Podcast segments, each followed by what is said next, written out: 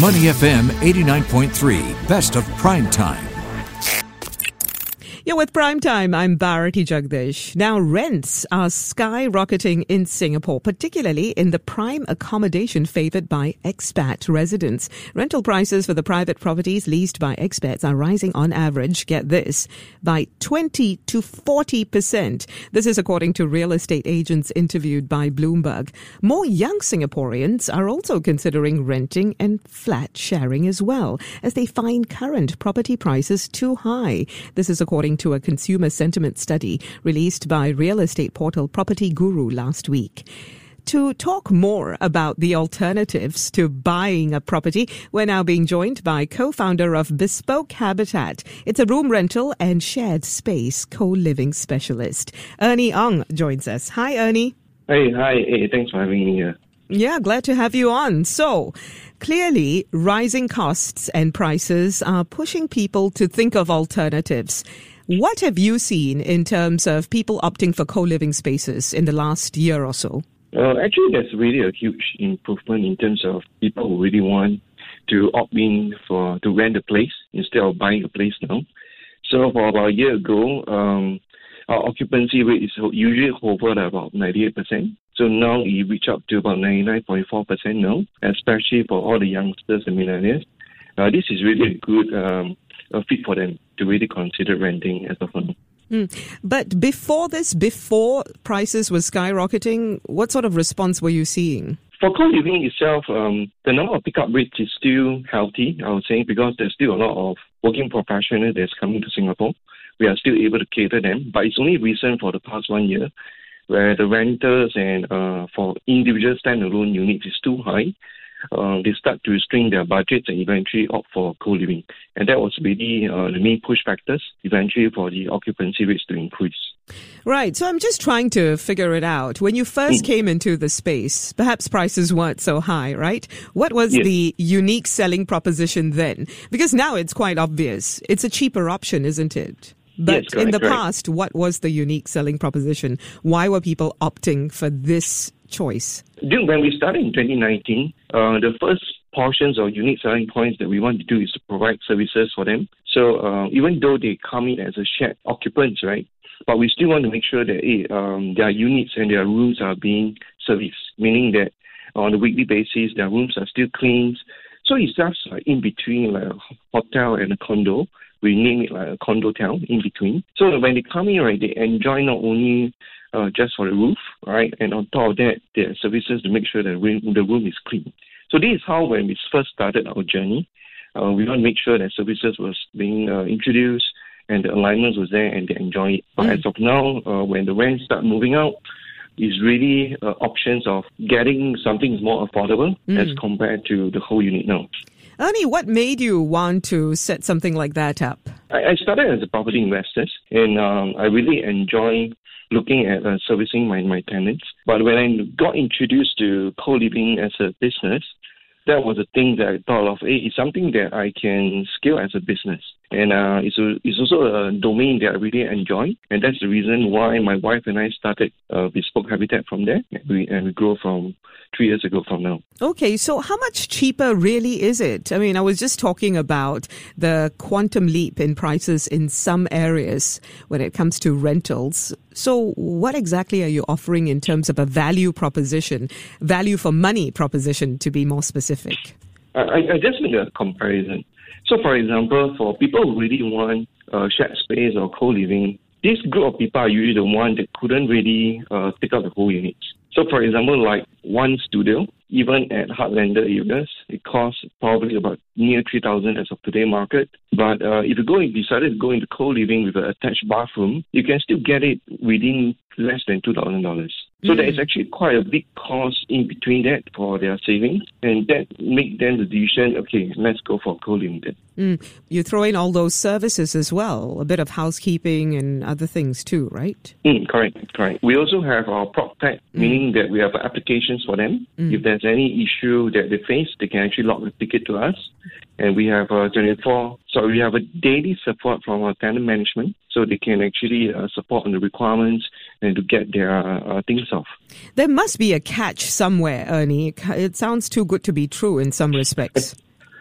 Um, Out what, with what it. mean? Out with it. There must be a downside somewhere. So it can't be Ah. cheaper, yet I get all these services and it's just more comfortable. You know, there, there must be a downside somewhere. Yeah, uh, I, I I wouldn't name it as downside, but I would say that the comparison between the whole unit and the co-living space are different. For example, people who actually stay in the co-living space, uh, they have to share on the kitchen level. They have to share the dining space, including the washing machine. There are many functions that they need to be shared amongst the tenants that who are actually staying there.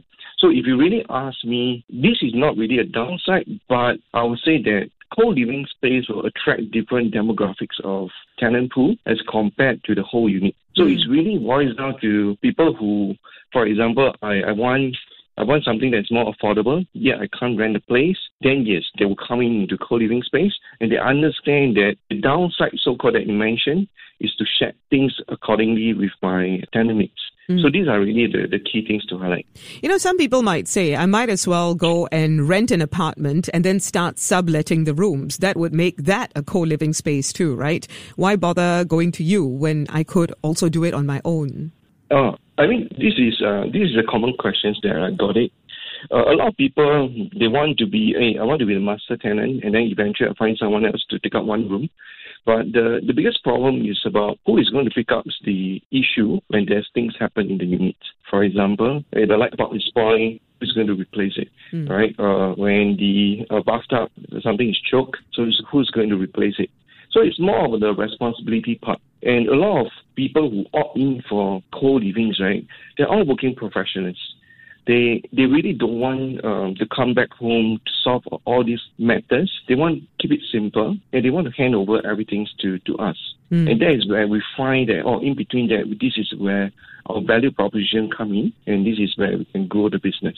Right. So you have staff who take care of all of these things. Uh, yes, we have. We actually grow from uh, not just as a co-living operators. We actually have our in-house cleaner, uh, which is a full-time uh, full-time staff. We also have our own aircon uh, servicing team, uh, handyman teams. So a lot of things we which we used to do outsourcing has been uh, in-sourced as of now. So we can actually increase our service level along the, the journey from there. You know, some studies have shown that the younger demographic prefers to rent rather than buy, though a lot of others say you are better off buying a property, at least at the end of the day. You're going to own something and you can sell it and make a profit. Your thoughts on this? Your thoughts on the shifting trends that we're seeing? Yet, uh, the voices of reason who might be older and coming in to say, you know, all this rental stuff, it's a waste of money. on a personal level, because uh, I, I do like property investing, uh, I do agree on what you mentioned. If you can buy it, then why do you want to rent it instead?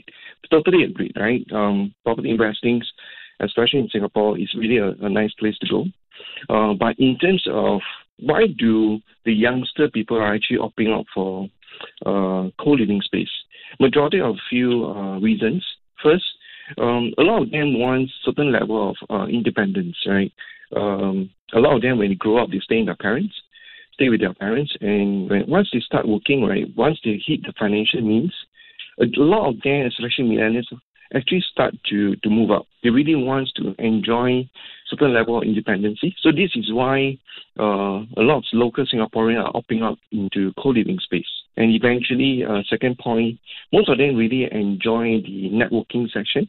They want to know more friends. They just want to have a rooms that where they can call it themselves. Uh, it belongs to me. I can actually share with friends. I can invite my friends to come over. So these are things that uh, that is really moving in, into co-living space. Ernie, how do you keep prices reasonable? Because earlier you did do a comparison. I mean, you could rent one room in an HDB flat and it'll still cost you over a thousand dollars. Whereas you're throwing in one room, shared common areas and some services as well for about what, 2000 you said earlier? Am I right? Mm, master bedroom, yeah. Ah, so how do you continue to keep prices low and still make a profit? Because clearly you are making a profit too, right, from all of this? I'll put it in the context of uh, today markets. Today market rents has actually went up quite a fair bit, uh, as good as 30 over percent over the past year. If we're going to retain the same price as what we did uh, two years or three years back, there is no way that we can sustain it, to be honest. because of the, the cost of the rent, the base rent uh, that's to us is high. Eventually, we have to actually increase it. But this is how the market has reacted. Because Singapore being a, a capital market, we still attract a lot of uh, foreign talents that's coming to Singapore. We still have many fantastic uh, jobs that's created. Uh, that's why people are still willing to travel to Singapore to work, and eventually we are able to capture them as our customers. And in the end, we do increase our rent to make sure that we are sustainable and to make it into a profit journey. Mm, but you still have to remain competitive, so you can't yes. rise by as much as some individual landlords might be raising their rents. Yes, correct. Uh, but but once you do into co-living, right, you actually divide the cost into the number of people that are staying there. So the incremental as compared to one individual who's going to take over the full rent, you don't get that kind of hit as compared to uh, renting a room instead. So the incremental could be previously 1,002, we shoot up to 1,004 or you know 1,005. Still, the incremental is about two, three hundred dollars. So it's something that they are still palatable. They are able to to support, and yeah, this is where the business grew from there. Mm. Ernie, where do you see the market going in the next five years or so? If you can anticipate uh, the changes in consumer tastes and preferences, if you can anticipate the changes in consumer behavior, what would you say you need to prepare for? We actually see a few trends that is coming. Um, we started our journey. No, we started to see a lot of journey in co-working space initially. Then uh, there's a lot of people introduced into co-living space. So uh, for the next couple of years, we feel that there might be a emerging of both areas, meaning that if people are willing to come in to stay in a place, they also hopes to have like a co-working space that's within uh, the building, perhaps.